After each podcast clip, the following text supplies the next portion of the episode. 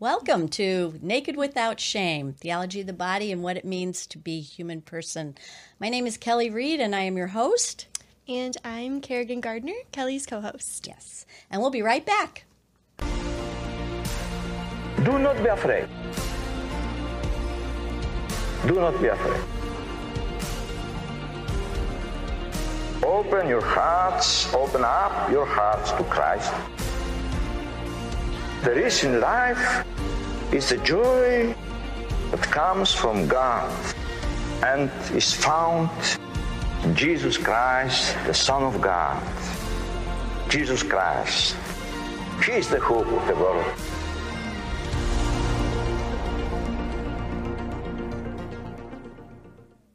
Well, welcome back. And before we get started tonight, I'd like to invite you to become a part of the Awaken Nation. Um, if you enjoy any of the content that this ministry is putting out, and there's so much of it, um, we'd love to have you be a part of this. And anything you can do to help support this ministry would be welcome. As much as a cup of coffee a week, or you could do a regular donation or just a one time donation. But if you have interest in that, we would sure love to have you be part of it. And you can go to awakencatholic.org slash donate. And while we're on that subject, I'd like to tell you about a new app that we have. It's called the Awaken app. And it's the way where you can get all of the wonderful material that is being put out by Awaken Catholic videos and podcasts and talks and music and prayer, become a part of the community.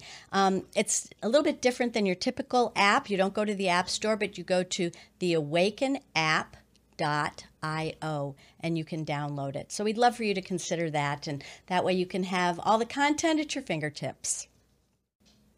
And another app we want to shout out is the Hallow app.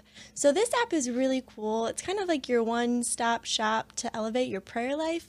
Um, I really like it for the daily gospel. There's a rosary on there, and especially during Lent or Advent, goodness, especially during the season of Advent we're in.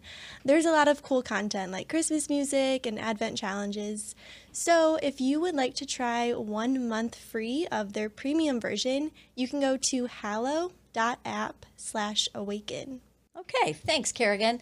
Mm-hmm. Um, tonight, what we're going to do, tonight's episode is called In a Nutshell. So, basically, what we're going to do is go back and look at um, to synthesize what we've done in the past, what theology of the body is, and then we're going to really focus on how that can be applied to our lives and to moral issues, especially the, the sexual moral issues that are um, just such a big deal today to so many people. And uh, mm-hmm. just thought that would be a good way to kind of sum it all up and make it easy to understand. Yeah, absolutely. Yeah. So just to kind of review, and uh, feel free to jump in if there if you have any Sounds insights good. on this. Um, we started talking about God as love, and we look at the triune God within the Trinity. And within that triune God, we see this communion or this community of persons, Father, Son, and Spirit, where there is a, a complete giving and receiving of love. And um, so we are created, God creates us as male and female, and He stamps within our bodies this call to be a gift to each other. And we are called then to reflect how God loves in the Trinity. And these demands of love are already written within our hearts. It's something that, you know, is, is already there. We don't have to learn it. It's just part of, you know, who we are as human beings. And so this call to, of complete self donation when man and woman come together and give themselves as a gift to the other allows us then to have an understanding of God who is mm-hmm. invisible. So basically marital love makes visible what is invisible, which is which is God. So God creates sex, you know, for for this reason, and um, it is sacred and it is holy, and so much so that God actually puts a boundary around it and we call that boundary marriage. So, marriage is a really big deal. And this is why I think the church works so hard at um, protecting marriage. And it's within marriage that the sexual gift of man and woman to each other in the marital act can only be expressed as a reflection of God's love accurately. Anytime it takes place outside of that context, um, then it's a misuse of the gift of sexuality, the misuse of God's plan for sexuality. And so mm-hmm. we look at the marriage covenant as that protection, that wrapper uh, around which you know this the sexual union can reflect how God loves freely, totally, faithfully, and fruitfully. Right.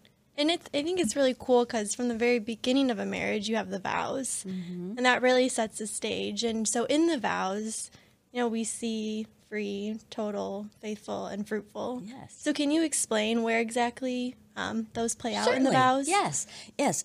In a Catholic wedding, um, the the vows that take place are you know are consistent and i think in in most marriage ceremonies you're always going to be talking about consent and commitment and those things but we do actually see in the catholic vows the free total faithful fruitful so when a couple comes before god and the minister of the marriage, whether it's a priest or a deacon, um, they're going to be asked some questions. And the first one would be Have you come here freely without reservation?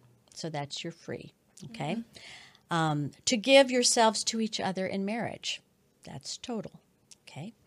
Will you love and honor each other as man and wife for the rest of your life? Faithful. Mm-hmm. And will you accept children lovingly from God and bring them up according to the law of Christ and his church? Fruitful.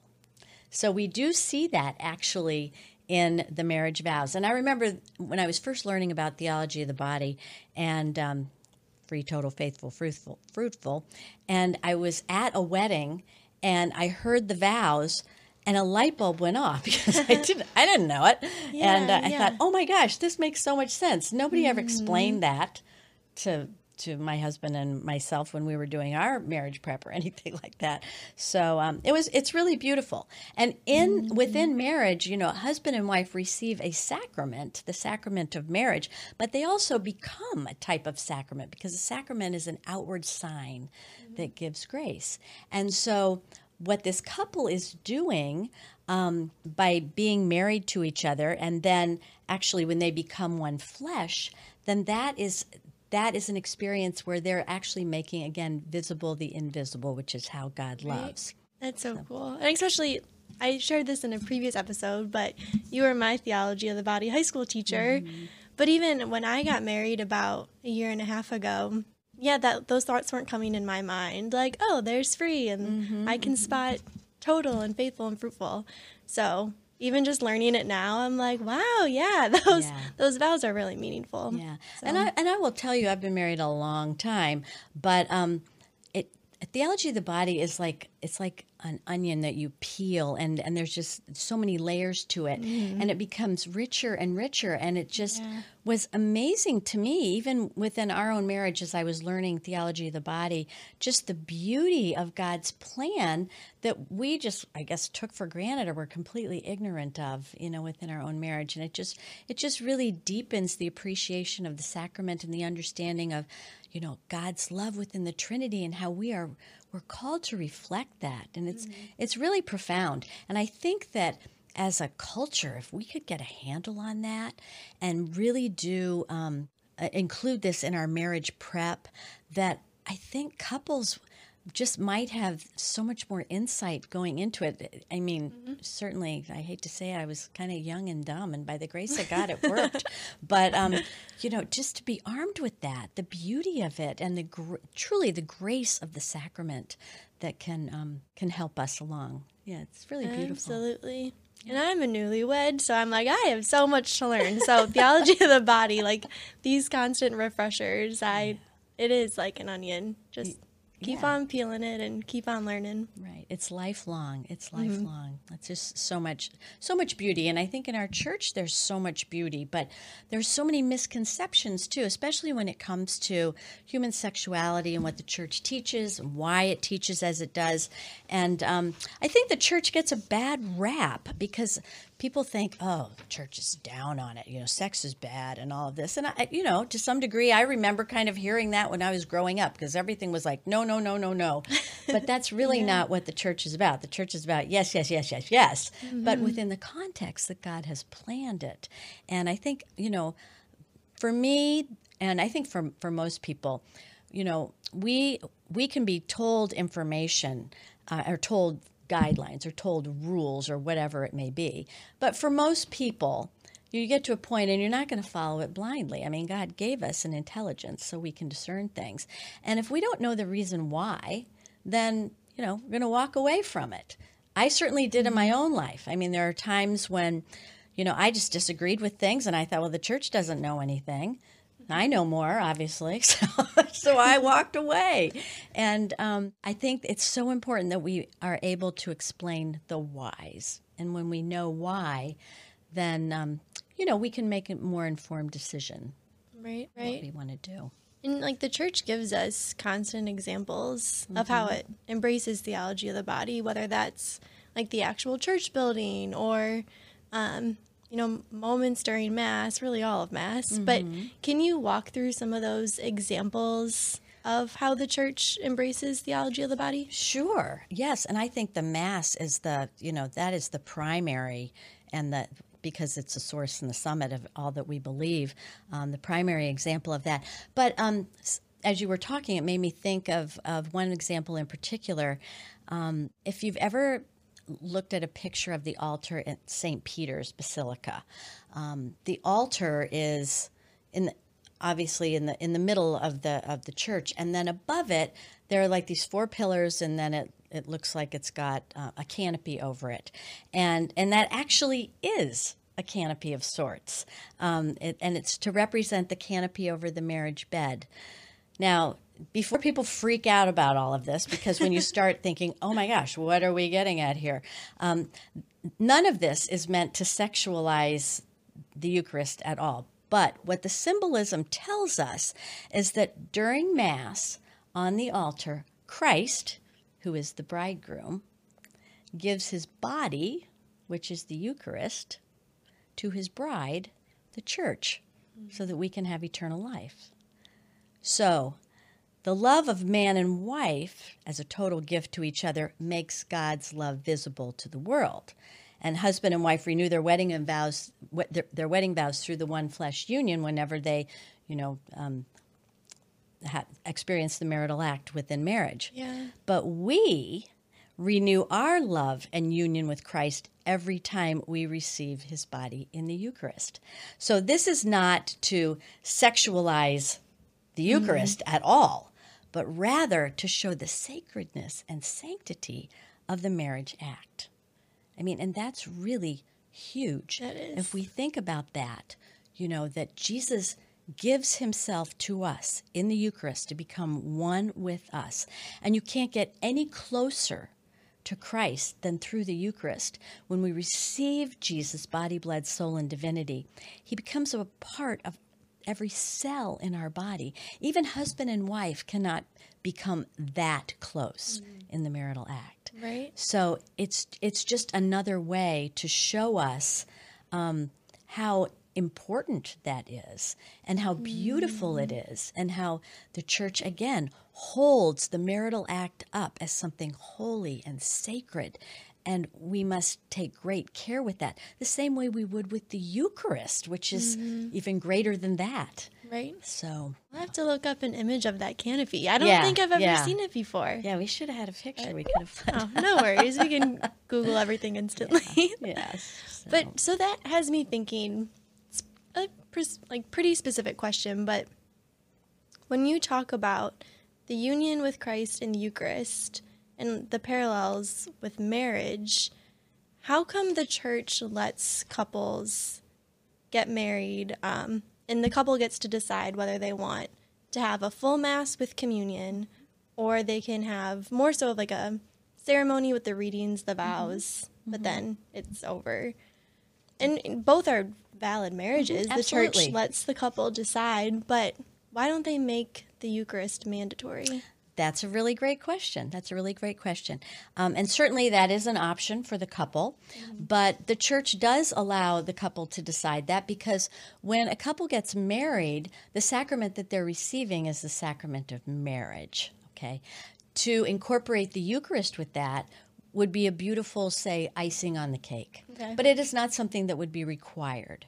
And I think sometimes because you can have a, a marriage where, you know, one of the spouses is not Catholic, and so the church is sensitive to that. They want to make sure that, you know, that spouse is not going to be uncomfortable if they can't participate in the Eucharistic celebration. So it really is up to the couple if they want to do that. But no, that's a great question. Okay.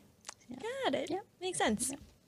So, um, I think the what we need to do in this program is to take all of the information that we have learned through theology of the body and what it means to love freely, totally, faithfully, and fruitfully, and kind of synthesize that down into what I like to call a measuring stick.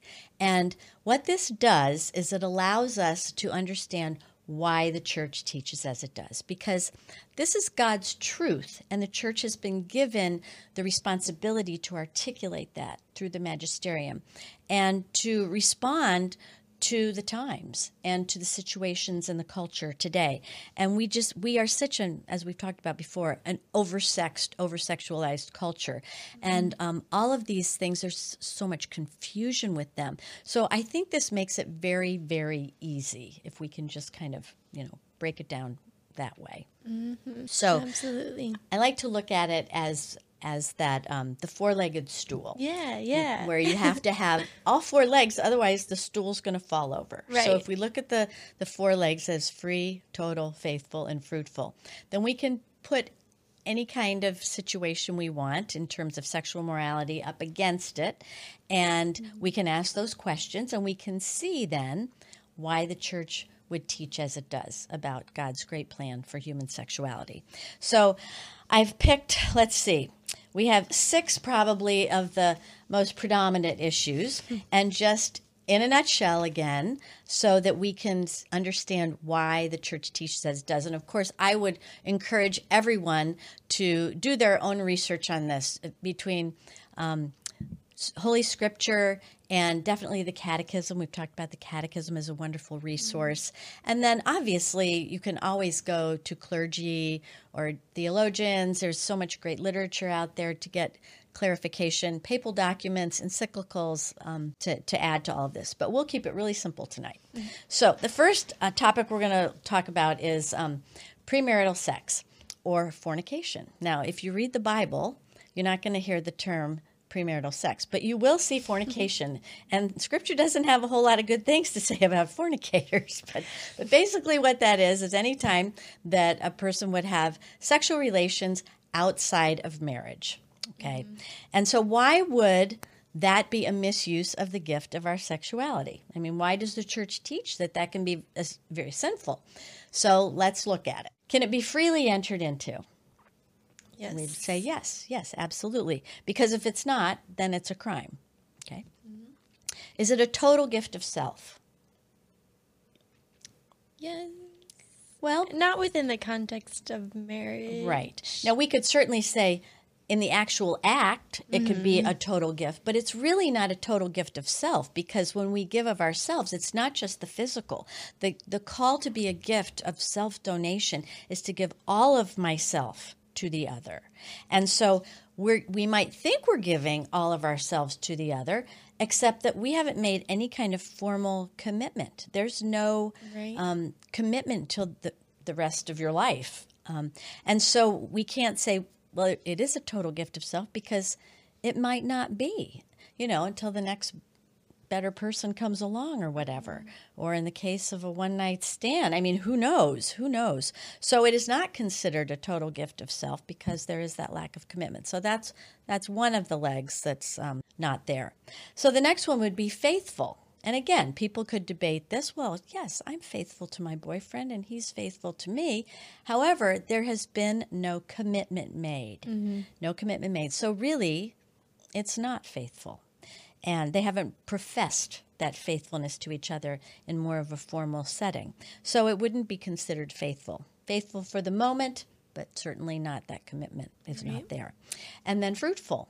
Well, open to life, if it's fruitful, then we have a situation, you know, because then we have a pe- pregnancy outside of wedlock, mm-hmm. which, you know, we can talk about that. All kinds of reasons why that could be very difficult for a couple. And it certainly is outside of God's plan because God has planned that children should be conceived in the loving embrace of their parents who are married and committed to each other. So that is why the church would say, or God's truth tells us, that sex outside of marriage is a misuse of that gift of sexuality.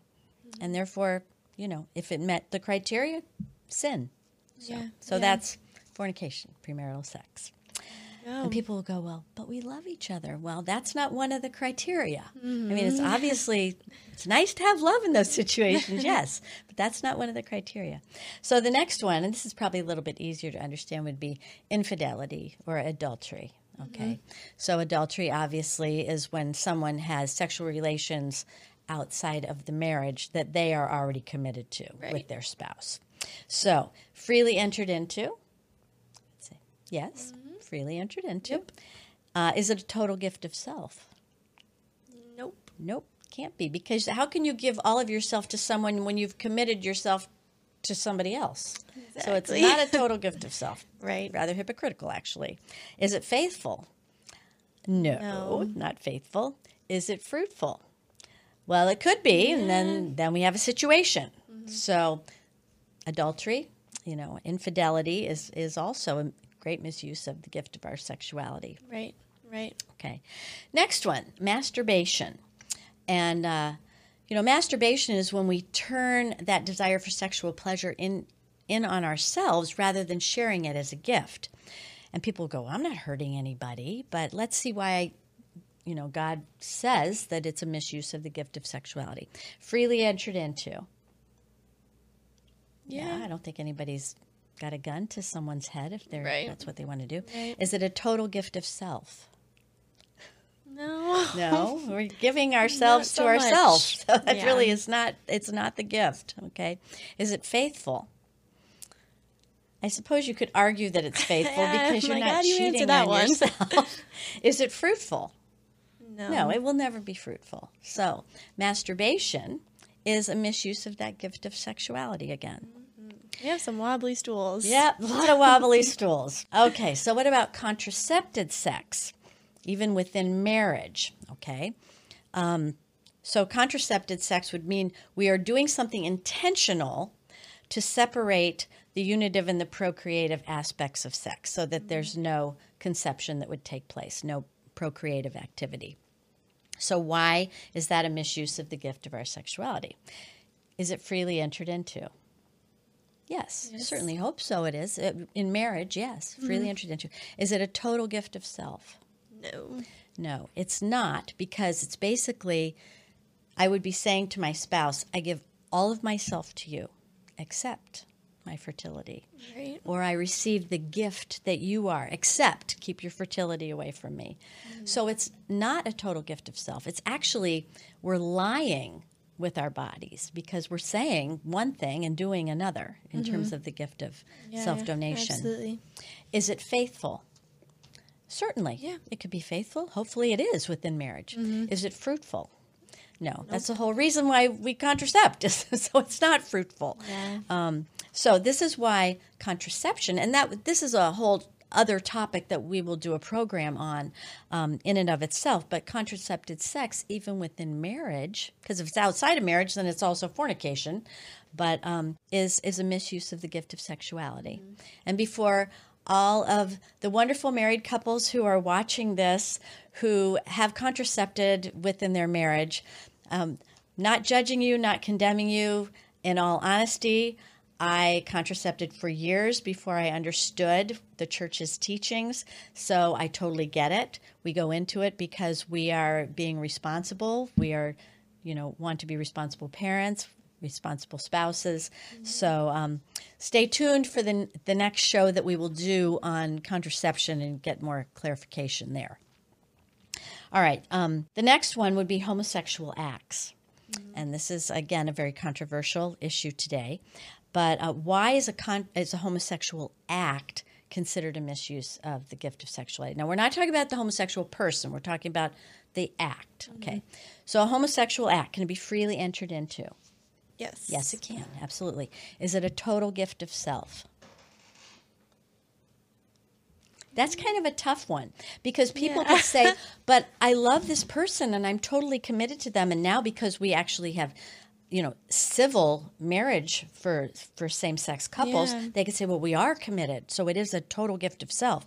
But it really isn't a total gift of self because even though emotionally we could be committed to another person physically it is not that total gift simply because the body parts are not there right? It is not the same reflection as it would be between a man and a woman in the complementarity mm-hmm. that is mm-hmm. there. Makes so, sense. freely given, yes, total gift of self, certainly not in the physical sense. And we are talking about the physical act here. We are. Mm-hmm. Okay, um, is it faithful? People could say certainly it's faithful, especially if they're in a marriage, you know, mm-hmm. as as the culture would call it. Um, and is it fruitful? No, a homosexual act can never be fruitful.